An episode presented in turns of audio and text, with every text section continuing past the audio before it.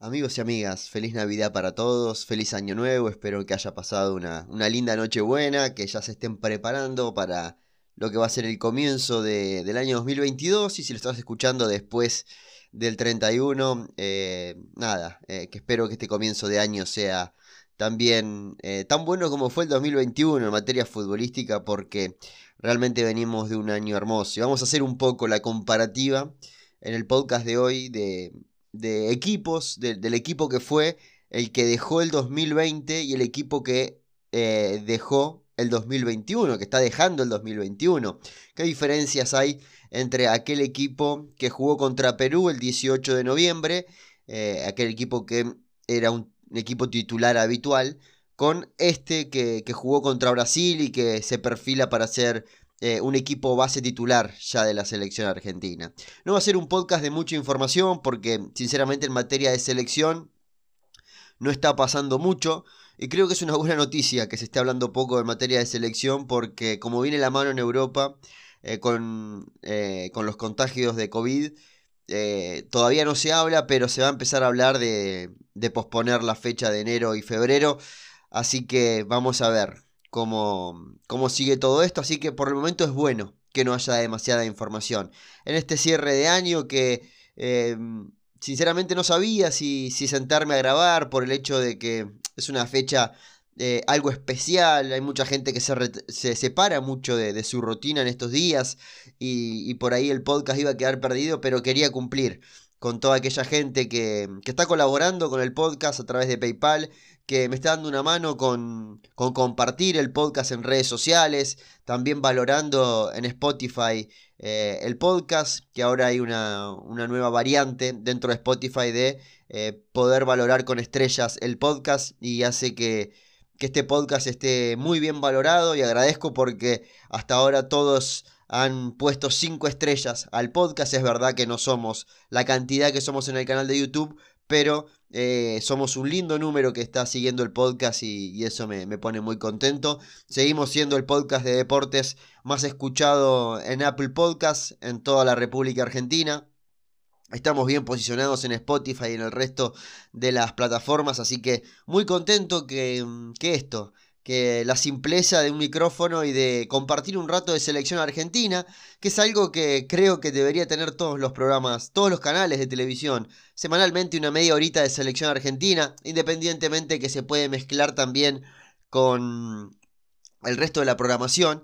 Pero estaría bueno que semanalmente media horita eh, haya exclusivamente selección argentina de fútbol, hablar de juveniles y, y también ponernos en, en contexto de lo que está pasando, porque muchas veces el foco de, en el caso de Argentina, de la liga local y de la Copa Libertadores, en el caso de Europa, con las ligas de todos los países y la Champions League, opaca lo que pasa en el día a día de, de la selección argentina y de los jugadores argentinos en particular, y, y estaría bueno que, que esté centrado en una horita, en una media horita semanal en algún canal de televisión, pero bueno, mientras no siga existiendo eso, este podcast sigue creciendo porque acá sí centralizamos todo lo que está pasando en materia de selección.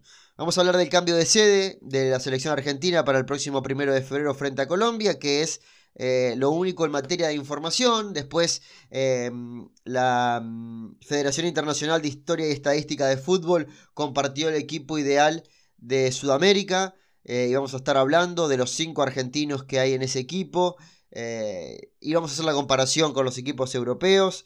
También vamos a hablar de los números de los argentinos en este año 2021 en una serie de estadísticas que algo adelantábamos en el podcast pasado acerca de Julián Álvarez y los jugadores argentinos. Ahora vamos a compartir un poco de eh, despejes, de mm, paradas, de vallas invictas, de goles en las ligas europeas, siempre hablando de los jugadores argentinos y las cinco ligas más importantes del mundo en eh, este año 2021.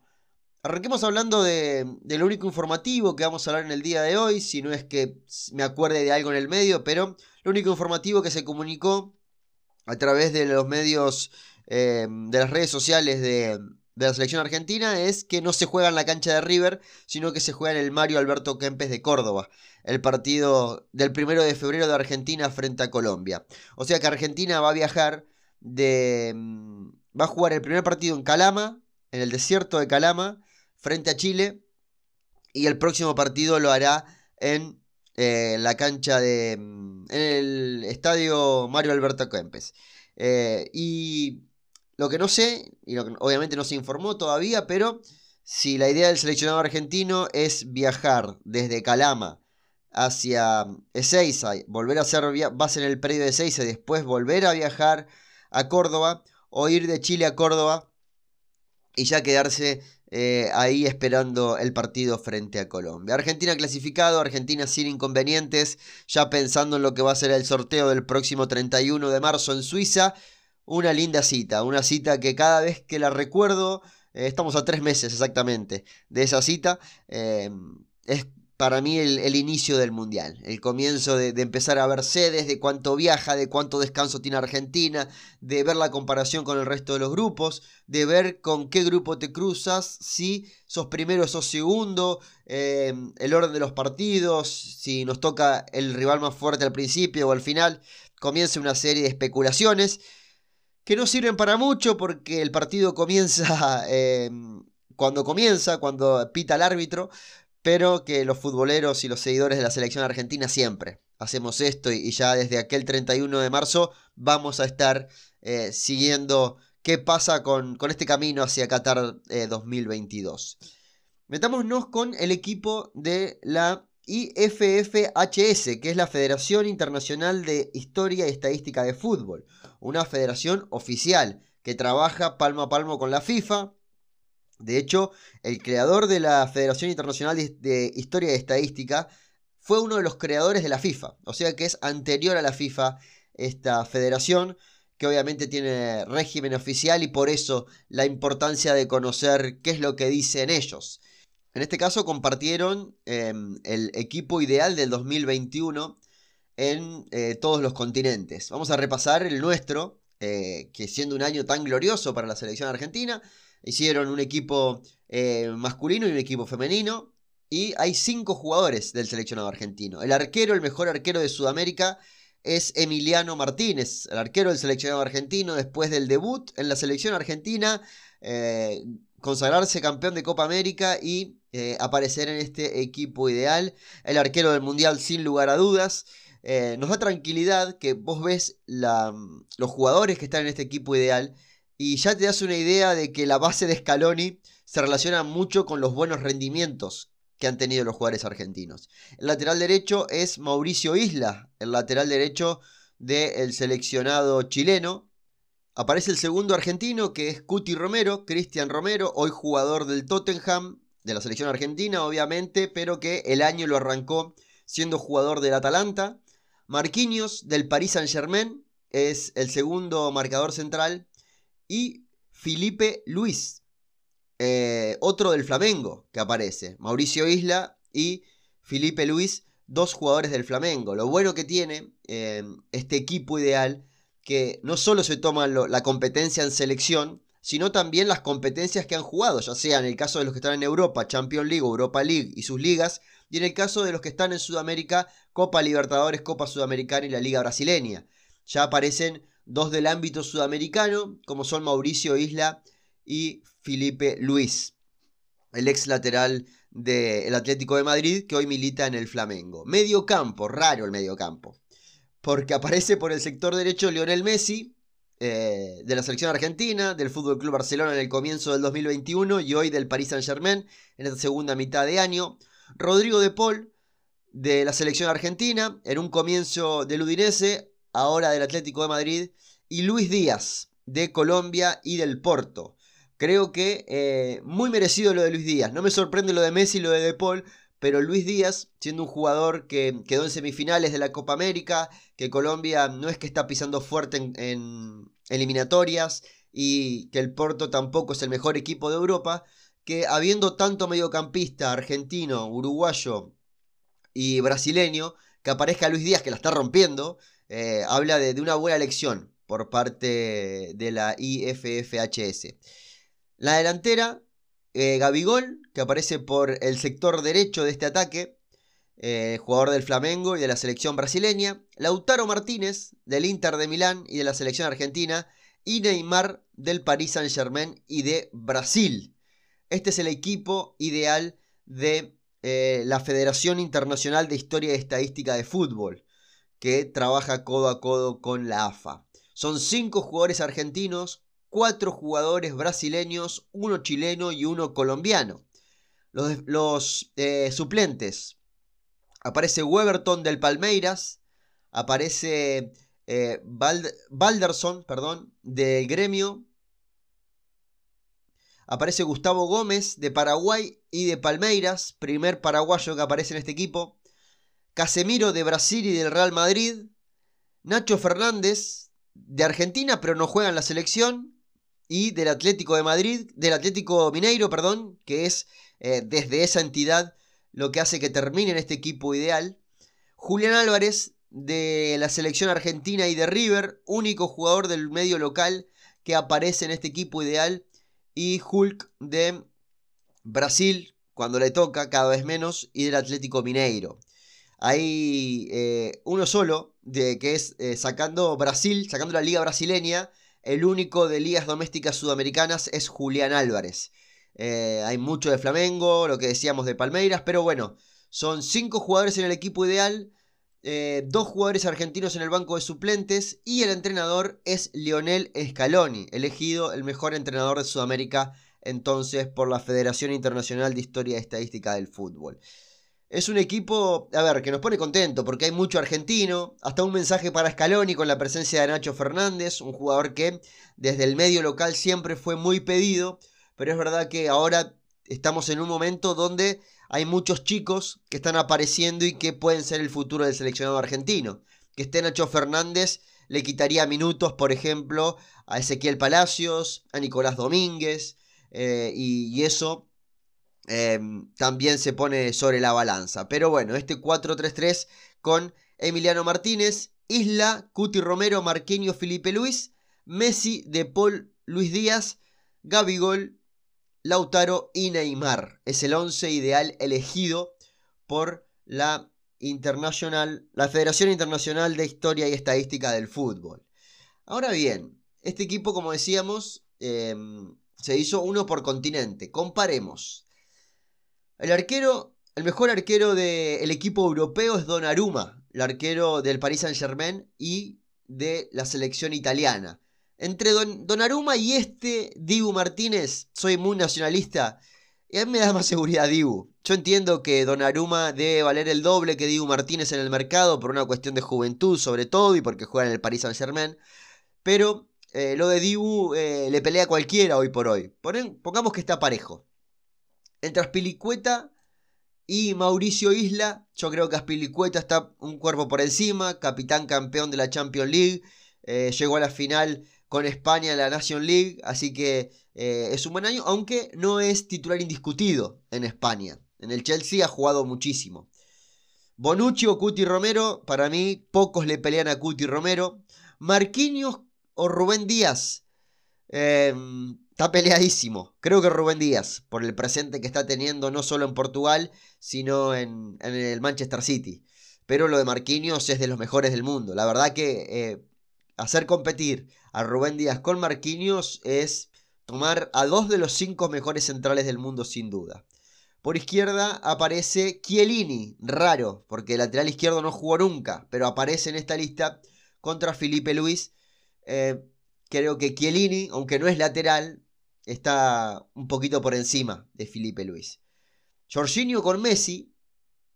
Jorginho del Chelsea y de la selección italiana, aunque es brasileño no, no hay dudas. De Bruyne con De Paul, pobre De Paul le tocó con uno de los mejores del mundo, tenemos que elegir a De Bruyne. Golo Kanté con Luis Díaz, son dos jugadores muy distintos, pero lo de Kanté creo que es superlativo. Cristiano Ronaldo con Gaby Barbosa, con Gol es Cristiano. Lewandowski o Lautaro, y saco la bandera de vuelta. Yo entiendo que Lewandowski es de los mejores nueve del mundo, o el mejor nueve del mundo, pero mi corazoncito con Lautaro eh, es difícil. Por el hecho de todo lo que nos da sin pelota Lautaro, que no lo da Lewandowski. Lewandowski es gol, es gol puro. Y em, Kylian Mbappé, en la comparación con Neymar, estoy ubicando el 4-3-3 que puso. Eh, la Federación Internacional de Sudamérica y el 4-3-3 que puso la Federación Internacional de los jugadores de Europa. Y Kylian Mbappé lo comparan con Neymar y hoy me quedo con Mbappé. Eh, el mejor entrenador es Tuchel de Europa, que comparado con Scaloni puede ser que esté bastante más adelante, por una cuestión de trayectoria sobre todo. En presente lo de Scaloni es difícil de, discutir, porque está teniendo un gran presente. Lo de Tuchel viene a ganar la Champions League, dos finales de Champions en dos años, es interesante. el arquero suplente, Joao Cancelo, eh, Rudiger, Antonio Rudiger, el, marcador central del Chelsea, aparece.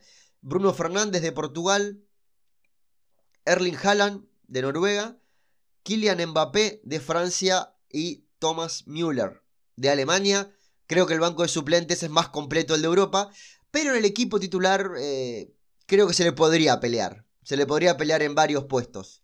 Entiendo que eh, la presencia de, de Kanté con De Bruyne, con Cristiano, con Mbappé, eh, pero yo con, Cuti y con Marquinhos se le puede pelear. A Bonucci y Rubén Díaz sí, se le puede pelear. Y, hay mucho, hay mucho esta comparación que nos hace pensar que mm, es verdad, la gran mayoría de todos estos jugadores que nombramos, los del de, los equipo UEFA todos, y los del equipo de Conmebol, casi todos, o la gran mayoría, juegan en Europa, lo que es un mensaje también que el jugador que puede irse a Europa se tiene que ir lo antes posible, por más que sea un equipo menor, eh, además de hacer la diferencia económica, ya empezar a, respirar aire extranjero eh, y no respirar eh, aire argentino, porque ahí está la, mayor, la mayor diferencia, que no importa que en este caso Matías Palacios, por poner un nombre, está jugando en el Basilea de Suiza. Y no es una liga importante. Pero ya él, con 18 años, ya va fogueando esto de estar lejos de la familia, de los amigos, de su club, de su gente. Eh, tener que resolver muchas cuestiones solo. Que en, todo este tiempo se fueron resolviendo por una cuestión de que desde muy chico ya pertenece a una elite de juveniles Hoy Matías Palacios es un jugador que ya tiene sorteadas todas estas cosas. Me estoy yendo un poquito por las ramas, pero quiero que se entienda el mensaje. Que lo mejor está en Europa siempre. Eh, porque lo mejor de Europa, lo mejor de América, se compra para que vaya a Europa. Ya ahí termina la discusión. Una discusión que en varios medios de comunicación, por una cuestión también de llenar minutos, en la mayoría de los casos no creo que se piense así, que lo de acá, lo de Argentina, no tiene nada que envidiarle a lo de allá, a lo de Europa, que se puede armar selecciones locales. Se pueden armar selecciones locales de jóvenes para ver qué proyección tienen a futuro, para que ya vayan sorteando esto y acostumbrándose a, mm, correr con el escudo de AFA en el pecho y, todas estas cuestiones que son importantes, pero no para competir. Sinceramente, no, no tenemos una liga local como para competir. Y cada año que pasa vemos la diferencia, no solo con Europa, sino con Brasil.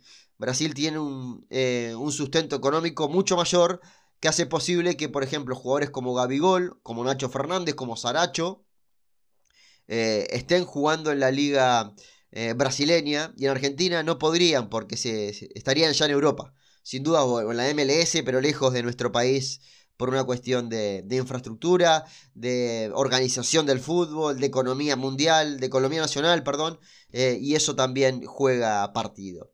Estos son los dos equipos. Si falta algún argentino, estoy pensando si falta algún argentino en el equipo ideal de, de Colmebol, teniendo en cuenta lo que fue este año, eh, poner a Paredes, no dio tanto en el PSG, Paredes creo que también tiene que ver con eso. Eh, Otamendi peleando con Marquinhos, lo de Marquinhos fue muy completo durante todo el año, lo de Otamendi fue muy bueno eh, desde la Copa América para acá. Eh, el huevo Acuña, yo creo que podría haber estado por encima de Felipe Luis, sin duda, porque el año del huevo Acuña fue una brutalidad por donde se lo mire. Y después, sinceramente, no creo que haya grandes ausencias. Eh, Di María peleando con Gabriel Barbosa, podría haber sido también, pero es minar eh, el equipo de argentinos, aunque ya hay muchos. Y eh, el mensaje que decíamos, la presencia de Nacho Fernández, que no es parte del seleccionado argentino, pero que aparece dentro del banco de suplentes del equipo ideal de jugadores de Conmebol. Así que ahí estamos. Em, nos vamos a meter con el equipo que empezó el año, perdón, el equipo que terminó el año pasado en comparación con el que tenemos hoy, para ver las diferencias que hubo en uno y, en otro. Argentina terminó el año 2020 ganándole 2 a 0 a Perú en Lima el 18 de noviembre, el 17 de noviembre, perdón, del año 2020 terminaba Argentina lo que era el cuarto partido de las eliminatorias y en aquel equipo Argentina argentino jugaba Armani en el arco, hoy es Dibu Martínez el arquero titular, Montiel era el lateral derecho y nadie tenía dudas. Scaloni elige hoy a Nahuel Molina, aunque el presidente de Montiel sigue siendo de selección. Martínez Cuarta era el primer marcador central. Hoy Martínez Cuarta es el cuarto marcador central. Porque eh, tiene mucho por encima de él. Y Cuti Romero aparece en ese lugar. Otamendi es el primero que se mantiene de ese equipo titular y, que ha continuado en esa eh, posición siendo marcador central izquierdo. Y era Tagliafico, el lateral derecho titular. Hoy es el huevo Acuña por más de un cuerpo de distancia sobre el lateral izquierdo del Ajax. Argentina aquel partido jugó una especie de 4-4-1-1. Pero bueno, vamos a, vamos a adaptarlo por una cuestión de, facilidad sobre todo para que sea el 4-3-3 que habitualmente vemos o el 4-3-2-1 que habitualmente vemos en el seleccionado argentino. De Paul se mantiene en el sector derecho, Paredes se mantiene en el círculo central, los Chelsea se mantienen en el, sector izquierdo. ¿Qué tenemos que decir? Que de un año a otro el mediocampo ideal de Scaloni sigue siendo el mismo. De Paul, Paredes, Lo Chelsea. ¿Es una buena noticia? Es una buena noticia. Porque quiere decir que estuvo funcionando, que eh, en los momentos que hubo debilidad, por ejemplo en paredes, que aparecía Guido Rodríguez por momentos, volvió a recuperar el puesto y por hoy nadie duda, pero es un mediocampo que, eh, por ejemplo en Lo tenemos que volver a ver un buen rendimiento de Lo como el que vimos en el 3 a 0 frente a Uruguay. Creo que ahí vimos al, al Lo puro, el Lo completo, eh, en una Argentina que jugó uno de los mejores partidos de todo el proceso y Lo Chelsea fue determinante. Y en el comienzo, en la formación, sobre todo de este equipo de Copa América, este equipo campeón de América, lo de Lo Chelsea fue fundamental en la selección argentina. Hoy lo vemos lejos, no hay un parte médico oficial, pero se especula con que está lesionado, eh, no hay mucha información al respecto. Nadie, eh, no duda Scaloni de él, pero eh, queremos saber qué es lo que pasa un poquito con, con Giovanni Lo Chelsea. Messi, no hay dudas, Lautaro es el 9, sigue siendo el 9 un año después. Y aparecía Nicolás González, hoy aparece Di María. En aquel momento Di María no fue ni convocado. Sí, fue convocado, pero jugó muy poquito. A ver, me voy a fijar. Yo creo que eh, Di María sí. De hecho, entró por Nico González eh, a los 72 minutos. Pero veníamos en aquel año 2020 de un Di María que había hecho una gira mediática eh, por varios programas de televisión, eh, mostrándose en disconformidad por no haber, estado en la lista de octubre de 2020 y que me voy a seguir rompiendo el culo para estar en la selección, que no entiendo con todo lo que estoy haciendo, había llegado a la final de la Champions, con todo lo que estoy haciendo y lo que estoy demostrando que no está en la selección argentina, peleó por su lugar y lo consiguió, pero no el equipo titular. El titular era Nicolás González, y bien ganado lo tenía Nico González, porque estaba mostrando un gran nivel y lo sigue mostrando. El tema que coincidió alguna lesión de él y algún contagio de COVID con alguna fecha FIFA. El gran nivel de Di María hace que Nico González hoy no sea titular indiscutido, pero que sea un recurso de, recambio. Y, y, es bueno tener jugadores que no los pedía nadie y que hoy son parte importante del seleccionado argentino que esté Nico González en la selección argentina se debe obviamente a su, a su nivel, a todo lo que eh, lo llevó el Bocha a lo que pudo a las selecciones juveniles y a ese llamado post eh, panamericano fue o preolímpico. Fue panamericano. Eh, después de los panamericanos empezó a ser parte del seleccionado argentino y, bueno, em, no se separó más de esa, de esa citación y esa convocatoria habitual de Leonel Scaloni. ¿Ha cambiado el equipo? Sí, ha cambiado el equipo, ha cambiado para bien, ha mejorado. Tenemos que decir que hay un primer cambio de arquero, que fue para mejor. Lo de Montiel y Molina tiene que ver más con un gusto del entrenador, pero hubo otro cambio ahí. Lo de Martínez Cuarta y Cuti Romero, no hay dudas. Cuti Romero es de los mejores del mundo. Martínez Cuarta se está recuperando el nivel hoy por hoy. ¿eh? Hoy estamos viendo un Martínez Cuarta de buenos números, de buenos rendimientos, recuperando titularidad en la Fiorentina, pero que hoy está no detrás de Cuti Romero, sino está detrás de Pesela en la consideración del seleccionado argentino. El cambio de Acuña por Tagliafico, lógico y prácticamente objetivo. Y lo de Di María por Nico González es un cambio que nos dio una Copa América. Imagínense eh, que se entienda la figura de lo que quiero decir, pero que eh, toda la, la, jerarquía y todo lo que genera en el rival, sobre todo la presencia de Di María, no es la misma de la de Nico González, aunque Nico González es un tipo para tenerlo cerca siempre. Creo que fueron, eh, salvo de Montiel o Molina, que para mí sigue habiendo una duda ahí, eh, y la vamos a tener partido a partido, aunque Scaloni eh, en los últimos tres partidos se repitió, los últimos cinco partidos se repitió con Nahuel Molina. Sabemos que en un principio elegía a Montiel, el resto de los cambios tienen algo de objetividad y de lógica. No es una cuestión de gustos, sino de rendimiento. Lo de Montiel Molina podemos tomarlo como, es, como que es una cuestión de, de rendimiento. Pero estamos cerrando un año muy, pero muy bueno. La verdad que no nos podemos quejar. Eh, nos regalaron un 2021 para la historia, que lo vamos a recordar siempre. Eh, que esperemos que esta identificación de la gente continúe con la selección argentina porque eh, necesitamos también tener alegrías en el fútbol y sabemos que lo que pasa en el fútbol no cambia lo que pasa en el día a día de cada trabajador, pero le da una alegría y hoy vemos eh, a chicos que, quieren a la selección argentina y son hinchas de la selección argentina, aunque tengan su equipo, hinchan por, por nuestra selección. Antes de despedirnos y quiero pedirles a todos que compartan este podcast, que es un momento donde el tema de fiestas y de vacaciones hace que eh, estos contenidos no sean tan consumidos. Necesito de todos ustedes que hagan alguna eh, publicación en Instagram, en las historias de Instagram, compartiéndolo desde la aplicación de Spotify o desde la que la estén escuchando para que eh, la gente también se entere de este espacio, que estamos creciendo, que la verdad que estoy muy contento con eso, pero que la ayuda de ustedes es fundamental. Repasemos números. Decía, estadísticas puras y duras del 2021 de los jugadores argentinos. Agradecimiento a arroba PLF-2018, ver Valor, que fue el encargado de recopilar todos estos datos que no son fáciles de obtener, por el hecho de que todos los datos están almacenados y están registrados por temporada. Acá estamos hablando de un año natural, de todo lo que pasó en el año 2021. ¿Qué pasó con los jugadores argentinos? El goleador argentino del año fue Lionel Messi, con 34 goles. El segundo goleador fue Lautaro Martínez con 23. Hay mucha diferencia entre Messi y el mundo, la verdad. Lo de Lautaro Martínez es más mundano, aunque es muchísimo, pero lo de Messi es superlativo. 34 goles 23 de Lautaro. El tercer goleador es Mauro Icardi. Hoy afuera de la selección, el tercer goleador anual argentino en las cinco grandes ligas del mundo no está en la selección argentina y prácticamente nadie lo pide.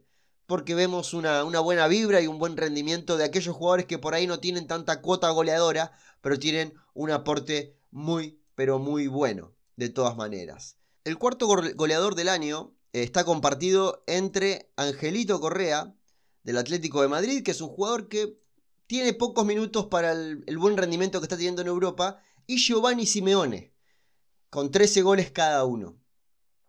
Eh, ya, entre los primeros 5 goleadores argentinos en Europa, dos no están en la selección argentina, Mauro Icardi y Giovanni Simeone. Es un dato que, a ver, yo la verdad que no, soy, no, no me desgarro las vestiduras ni por Simeone ni por Icardi.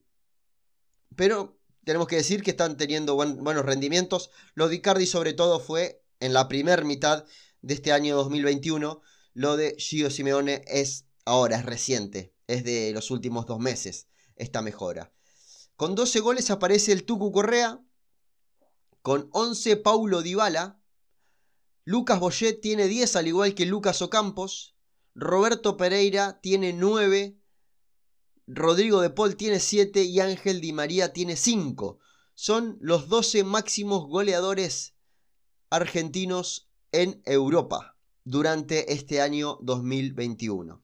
Recordemos que es la suma de las cinco grandes ligas eh, europeas. Hablamos de Alemania, Italia, España, Francia e Inglaterra. Ahora bien, si sumamos em, em, perdón, asistencias, nos encontramos con que Messi es el máximo asistidor con 13. Después aparece Di María con 12. Rodrigo de Paul en el tercer lugar con 9. Con 7 aparece Dybala y Angelito Correa. Con 5 tenemos a Roberto Pereira y a Lautaro Martínez.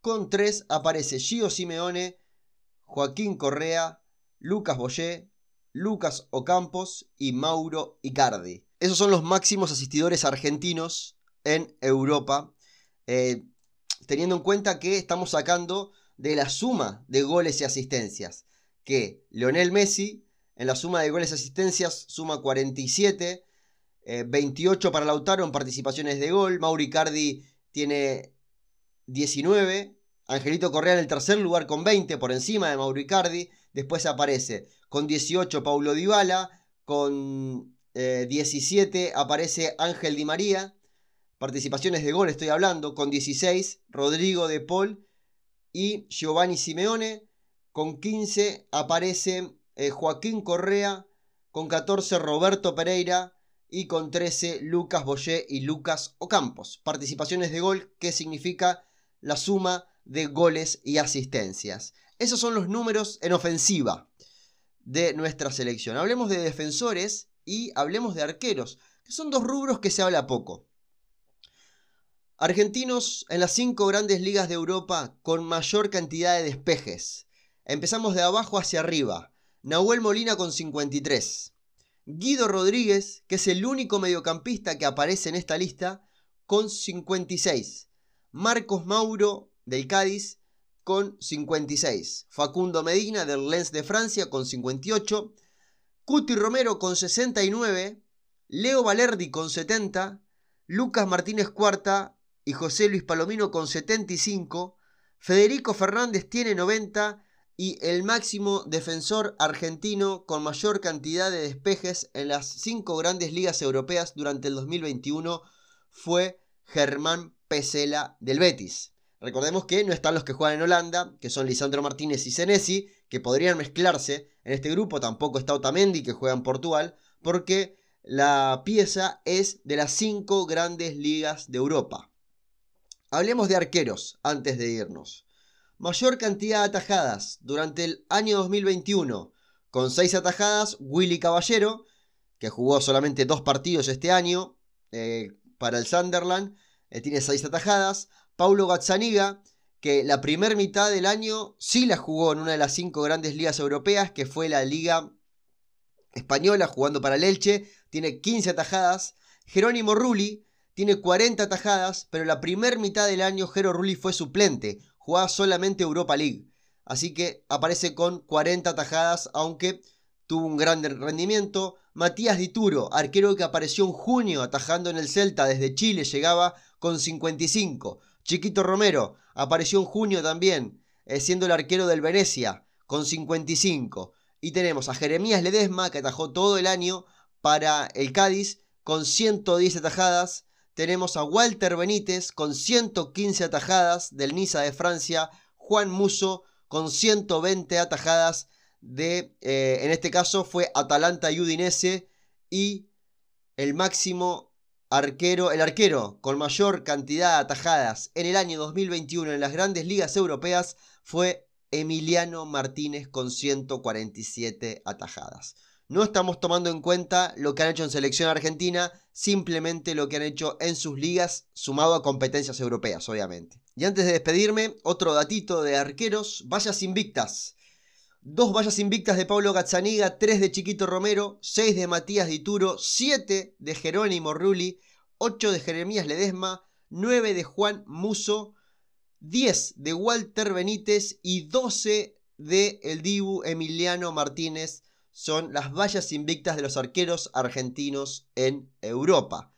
Es un gran presente el de Dibu Martínez, el de Emiliano mm, Martínez, el de Juan Muso, el de Walter Benítez. Los tres están teniendo un gran rendimiento en Europa. Vamos a ver si estos números también es una invitación para que Walter Benítez empiece a foguearse de selección argentina, un arquero joven, con mucho tiempo ya en Europa, siendo arquero titular desde que llegó a la liga francesa, de los mejores arqueros que tiene la liga francesa, y estaría bueno que tenga su chance en el seleccionado argentino. La verdad pensé que iba a ser un podcast cortito porque, como decía, no había mucha información.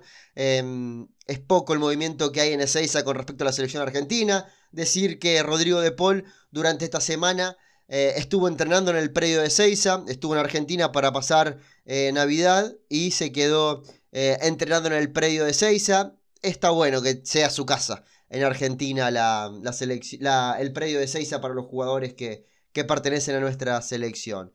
Les agradezco a todos, les, les deseo un feliz año. Les pido que compartan este podcast con toda aquella gente que le interese en sus redes sociales y de esa manera vamos a crecer un poquito más. Vamos a estar la semana que viene ya hablando de lista porque no falta nada para conocer la lista de Scaloni de cara a lo que va a ser los partidos contra Chile y contra Colombia el 27 de enero y el 1 de febrero. El primer partido en el desierto de Calama en Chile, el segundo partido en el Mario Alberto Kempes de Córdoba en Argentina y ya esperando lo que va a ser el sorteo el próximo 31 de marzo. Feliz año, que tengan un excelente 31 de la noche, que tengan un excelente comienzo de 2022 y esperemos que sea un año rodeado, lleno, inundado de gloria.